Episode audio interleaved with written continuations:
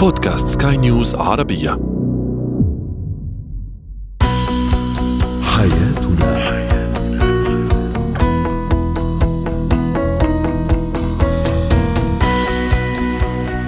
أهلا بكم في عدد جديد من برنامجكم اليومي حياتنا ونناقش فيه اليوم تحديات تجربة الامومه الأولى. نتحدث أيضا عن إعادة إرساء الثقة والمشاعر بين الشريكين بعد خذلان أو خيانة أحدهما للآخر. ونتناول أيضا إتيكيت اللقاء الأول مع أسرة الشريكة أو الشريك.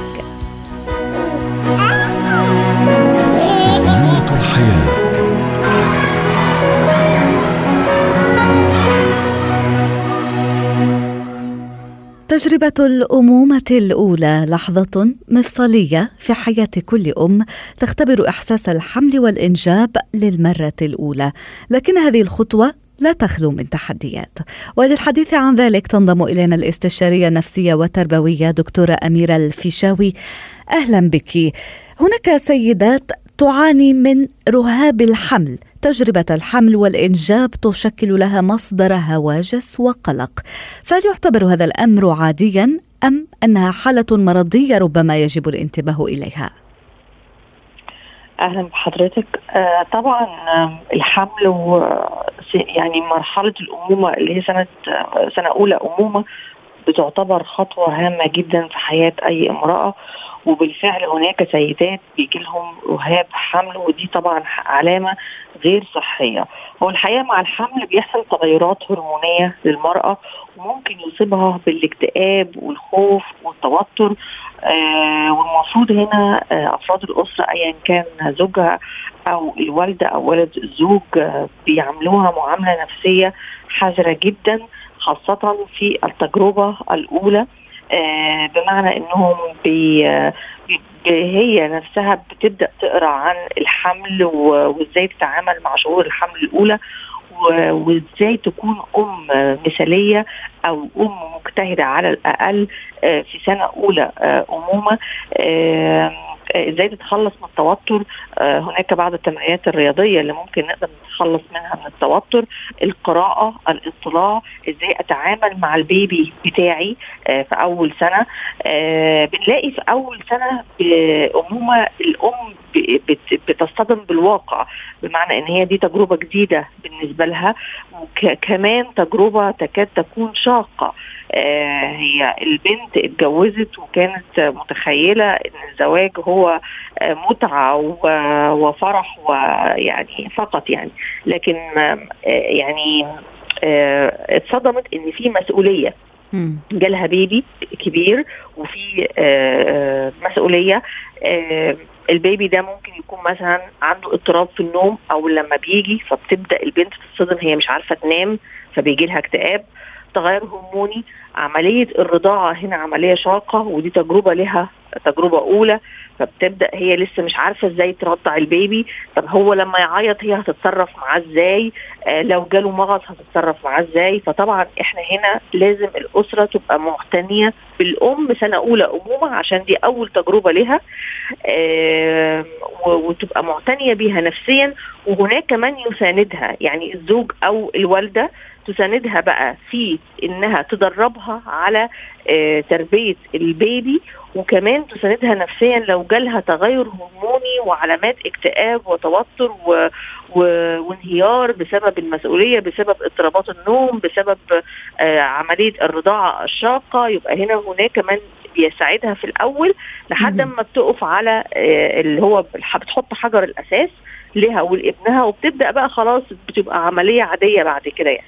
نعم. في الجانب العملي الخطوات العملية كيف نهيئ لقدوم المولود؟ يعني ما هي أهم الخطوات التي يجب التركيز عليها فيما يتعلق بما بعد الحمل الفترة التي تلي الحمل مباشرة والاعتناء بالمولود في الأسابيع الأولى؟ أول خطوة هامة جدا لسنة أولى أمومة هي القراءة والإطلاع في سنة أولى أمومة إزاي أربي ابني؟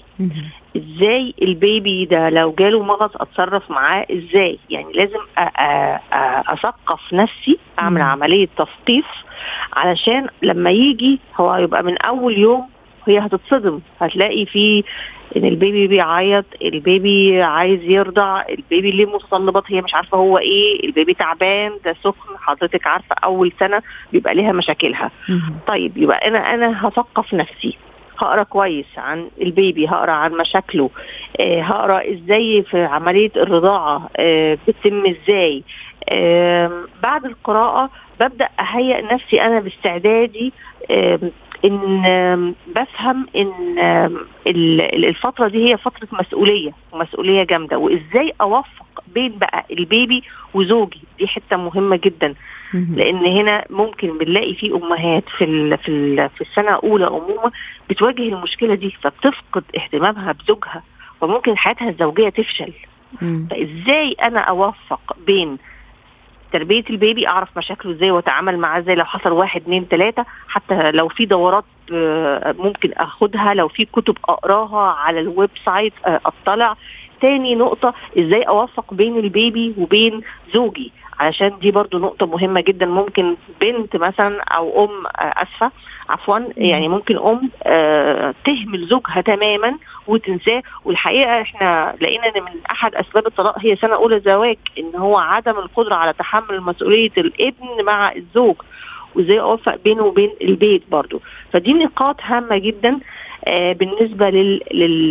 للأم. أما بقى بالنسبة للزوج هو لازم برضو يبقى عنده قدرة على احتواء المرأة في فترات الحمل لأن فترة الحمل بيبقى فيها تغير هرموني ممكن يجي لها حالات توتر واكتئاب بدون سبب.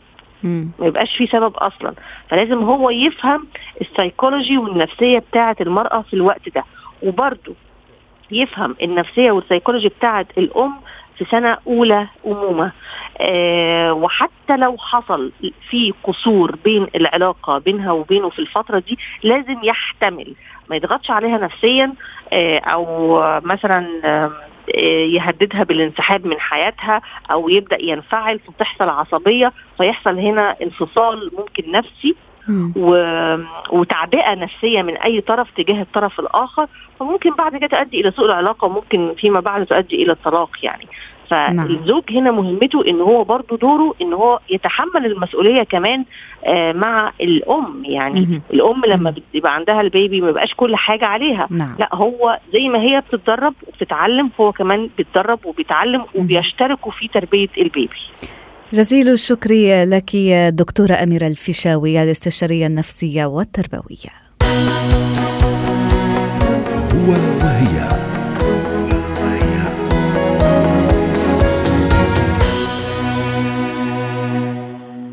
عندما يمر قطار العلاقة الزوجية أو العاطفية عموما بمطب الخذلان أو الخيانة تجد نفسها على مفترق طرق حاسم. للحديث عن هذا الموضوع معنا الاختصاصية النفسية والأسرية دكتورة كارين إيليا. أهلا بك. سنبدأ أولا بطرف العلاقة الذي أذنب إذا صح التعبير. اقترفنا خطأ بحق شريكنا أو شريكتنا ويتعين علينا الآن التصرف ومعالجة الأمر. لنحظى بالغفران ولنعيد هذه العلاقة إلى سكتها السليمة إذا أمكن ذلك ما الذي يتطلبه الأمر بنظرك؟ نعم آه يعني الخيانة وفقدان الثقة بالعلاقة أمر كتير دقيق لأنه الثقة بحد ذاتها هي عمود أساسي من أركان الثنائي وإذا ما في ثقة يعني ما في يعني ما في علاقة ماكنة لأنه بينتج عن الثقة الكثير من الأمور من بينها آه أنا بقلق بالعلاقة بشكل إيجابي أه بعطي سماح للشريك وغيرها أما عندما أفقد ثقتي بشريكي هون العلاقة بتتعرض لكثير من المطبات من بينها بيكتر الكنترول أو السيطرة بالعلاقة بتكتر أه حالات القلق من الشريك بتكتر حالات الخوف من إنه يكون عم بخبي نقاط وغيرها.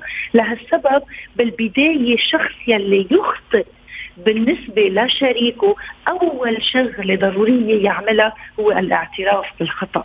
لأنه في كتير أشخاص بيخطئوا مع الشريك ولكن بيبرروا خطأهم وبتبريرات غير منطقية بتدخل العلاقة بمطب أكبر يلي هي مطبة القلق والشك لأنه أنا وقت أبرر الغلط أنا عم بفتح مجال آخر لشريكي يشك فيي أكثر وهون مش دائما بنحكي وقتها تنفقد الثقة يعني نحن دائما عم نحكي عن خيانة زوجية.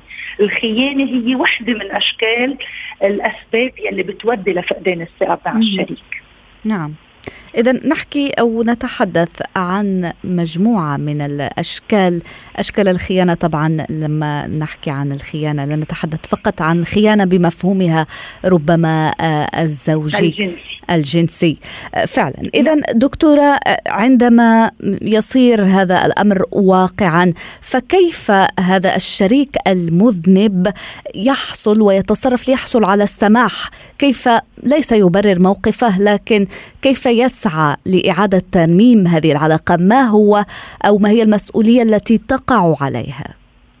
نعم بالبداية خلينا نقول شغلة مهمة إنه عندما آه، يعني تقع المصيبة بالعلاقة شو ما كان شكلها. التصحيح بياخذ وقت طويل مم. يعني أنا ما بقدر اكتفي بالاعتذار أحيانا اللفظي أو الاعتذار من خلال هدية ثمينة وغيرها لحتى يتمحى آه، الأسباب اللي ودت للخلاف لهالسبب الشخص المذنب عندما يحصل فعل الخطأ تجاه شريكه آه، بالمرحلة الأولى أنا بدي أفهم وأحتوي قلق وردة فعل شريكي لأنه بالأحيان وقت الشريك يعمل ردة فعل وقد تكون مبالغة آه، أحيانا الشخص المذنب بيصير دفاعي. ما بيعود يتفهم قلق وخوف الشريك. هون نحن بنفوت بمطب آخر من العلاقة بنصير بمطرح ثاني من الخيان من الإهانات الزوجية ومن التصعيد يلي ما بيعود يفتح مجال لأي مصالحة. لهالسبب بس احتوي هالردة الفعل من شريكي وانطر لتنتهي ردة الفعل يلي قد تاخذ فترة فترة معينة. بحين أنا بدي أدعي شريكي لحوار على رأسه بند أساسي هو أولا قدرتي على الاعتذار وطلب السماح. ثانيا أنا بدي يكون عندي خطة بدي أقدمها لشريكي ولهالعلاقة. ومن بين هيدي الخطة هي إني أرجع أفتح باب الصراحة بالعلاقة.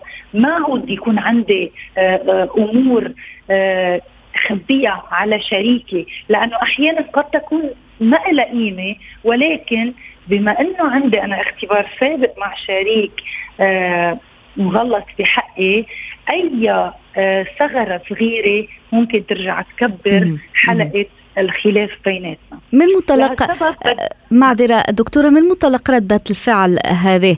يعني يمكن أن يلاحظ الشريك المذنب.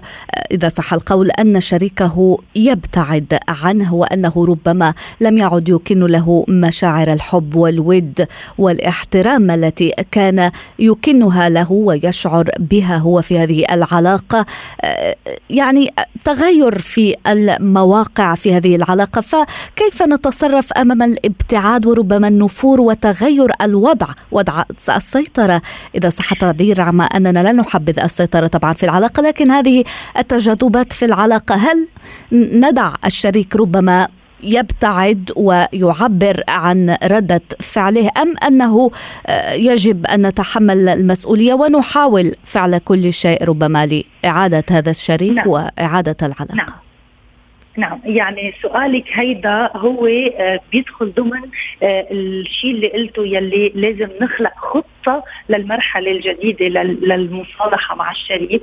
أولا أنا بدي أتفهم كل هيدي ردة الفعل يلي عم بيقوم فيها شريكي إن كان من الابتعاد الجسدي أو الابتعاد النفسي أو حتى يمكن يضب أغراضه ويروح على بيت أهله أو آه، قد يقوم بردات فعل. أحيانا كمان الخيانة ممكن ردة ردة فعل الشريك تكون عليها هي خيانة مبادلة. بال, بال يعني خنتني رح خونك هيدي أكبر خلطة لأنه هيدي الشغلة ما بترجع بترمم العلاقة.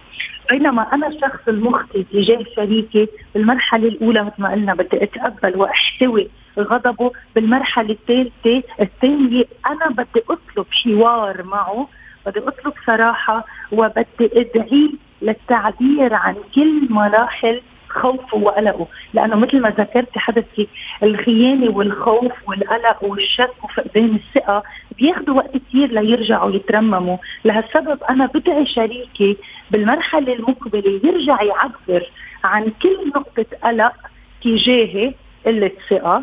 ولكن قبل كل هودي بدي أعمل صلحة مصالحة مع الشريك. لأنه إذا بدي أبني كل التصحيح على زغل ما رح تنجح الأمور.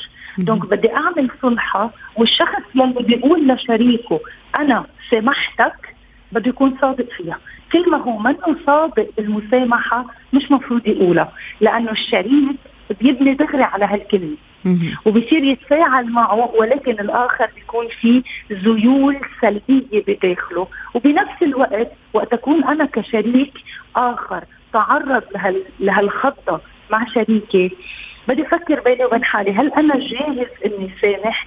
إذا أنا جاهز سامح يعني اولا أنا بدي أشتغل على المشاعر السلبية تجاه شريكي لأنه الشغل كله بيصير عند الشريك يلي تعرض لهالخطة. لأنه بده يقرر يقبل بده يقرر يسامح وبده يقرر يعطي فرصة جديدة للعلاقة وفرصه جديدة للآخر. نعم. وهون وقت نعطي فرصة للآخر أنا ما بحطه تحت اختبار ولا بحطه تحت كنترول قوي ولا بحطه تحت السيطرة التفصيلية باليوميات مع بعض. شكرا جزيلا لك دكتورة كارين إيليا الإختصاصية النفسية والأسرية.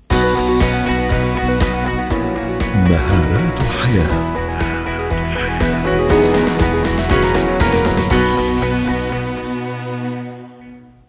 نتحدث الآن عن قواعد اللقاء بأسرة الشريك أو الشريكة. اللقاء الأول ونعلم طبعا وندرك أهمية هذا اللقاء الأول. للحديث عن الموضوع تنضم إلينا خبيرة الإتيكيت مارلين سلهب.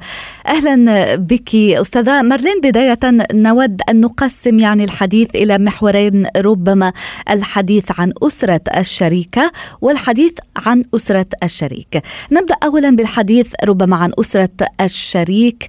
كيف السيدة يعني ما هي قواعد هذا اللقاء الأول بين السيدة وأسرة شريكها؟ صباح الخير. أه ما في شك إنه بدنا ما ننسى شغلة واحدة إنه أول لقاء إن كان عند الشريك. أما عند الشريكة ما بينسى. قد ما نعمل بعدين أه مجهود هيدا أول لقاء بنضل نقول أول مرة شفتك فيه وأول مرة شفتني يعني كأهل. كأهل رح يضلوا يقولوا أول مرة شفناكم فيها. نعم. هلأ لما بتكون العلاقة رسمية حضرتك عم تقصدي عن العلاقة الرسمية اللي موجود فيها الأهل ولا بس الشريك؟ آه يعني العلاقة الرسمية ربما آه من الأفضل أن نتناولها من هذا الجانب حتى نتحدث عن الجانب الرسمي في الرسمي إذا صح التعبير. لكن بدنا نقول إنه المفروض نكون أخذين أول شيء موعد. يعني إذا آه رايحين لعند أهل العروس لازم أم العريس تتصل بال بامه للعروس وياخذوا موعد. هيدا أهم شيء. وكان كما إنه لازم نكون على الوقت. يعني هون ما في مجاملات لازم نكون على الوقت. هلأ من الأفضل العريس يكون مودع. إذا أمكن bouquet زهور لامها للعروس مش للعروس. هون بعض الأوقات ما بينتبهوا. بدنا ناخذ معنا أو نودي bouquet زهور. ليش؟ لأنه لهن يقدروا يحطوها بشكل حلو. ونتمتع بوجود هالبوكيه. نعم. هو كعريس ياخذ معه أكيد أشياء في ياخذ معه أكيد شوكولا في ياخذ حسب إمكانيته حسب قديش عنده الإمكانيات بس أكيد بده ياخذ شيء للبيت مش للعروس لأنه هيدي أول زيارة. هون ما عم بيتم خطبة عم نروح أول زيارة. هلأ لما بنكون نحن على الوقت ما في شك إنه أهل العروس لازم يكونوا محضرين البيت. يا ما في ناس بضلوا يقولوا على سنين إنه آه، كان البيت مكركب كان هون الاتيكيت بتلعب إنه نحن نعرف نستقبل هالجماعة أول مرة بنكون مهويين بيتنا. نحن مزبطين البيت بشكل إنه آه، هيدي أول زيارة. نعم. ولما نحن بنوصل نحن وأهلنا ما في شك إنه بدنا نعطي أول شيء احترام للوالدة لتفوت أول شيء الأخوة والعريس أم الصاحب اللي مثل ما بتحبي تسميه بفوت آه آخر شيء هلأ من القديم كنا نقول إنه العروس بتجي بعد خمس دقائق اليوم نحن بنعرف إنه الاتيكيت متحركة. مم. ممكن تكون العروس هي عم تفتح الباب ممكن لا حسب قد إيه بتستحي. وبدي أقول شغلة كثير كثير مهمة بالاتيكيت وكثير ناس بينسوها. بدنا نمشي على التقاليد تبعنا. ما فينا نحن ناخذ الأشياء هيك من برا إنه هيك الاتيكيت بتقول. مم. كمان كل إنسان عنده تقاليده والأفضل يكونوا الشريكين حاكين فيها. لأنه كيف أهلك؟ شو بيحبوا أهلك؟ شو بي لأنه هيدا كثير بيأثر بالعلاقة بين الأهل. نعم. إنه هو احترمنا احترمنا الجو تبعنا. لما بيجي أنا كعريس لازم يكون لابس بشكل رسمي. يعني ما رح أقول لابس رسمي وتقم لا نحن يمكن أيام صيفية بس ما في شك إنه إذا أخذت جاكيت على إيدي إذا لابس آه قميص مش تي شيرت أكيد لو كنا نحن بعدنا أولاد آه ولو نحن هدول الأشياء كثير بيعملوا بيعطوا طبع حلو.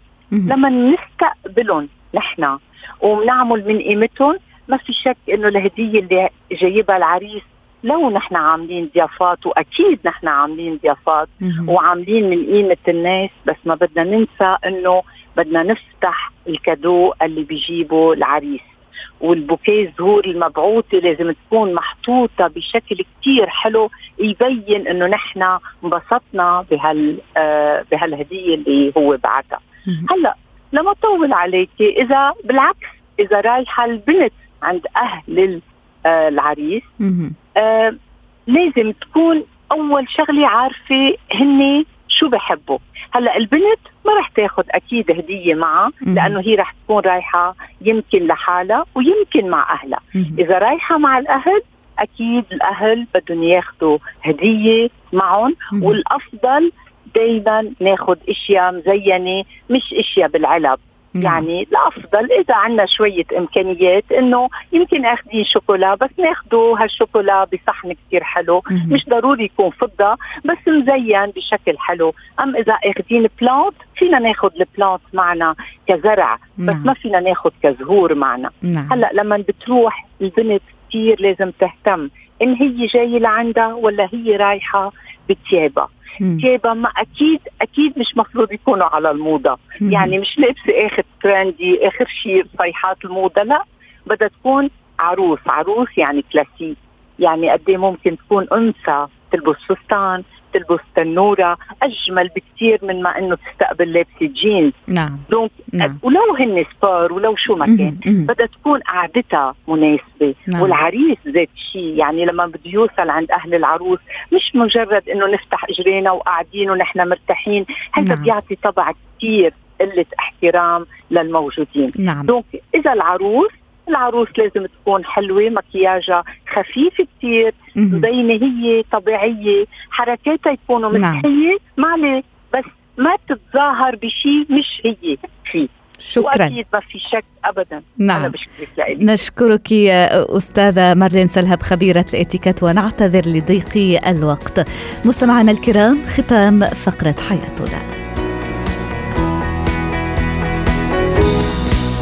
حياة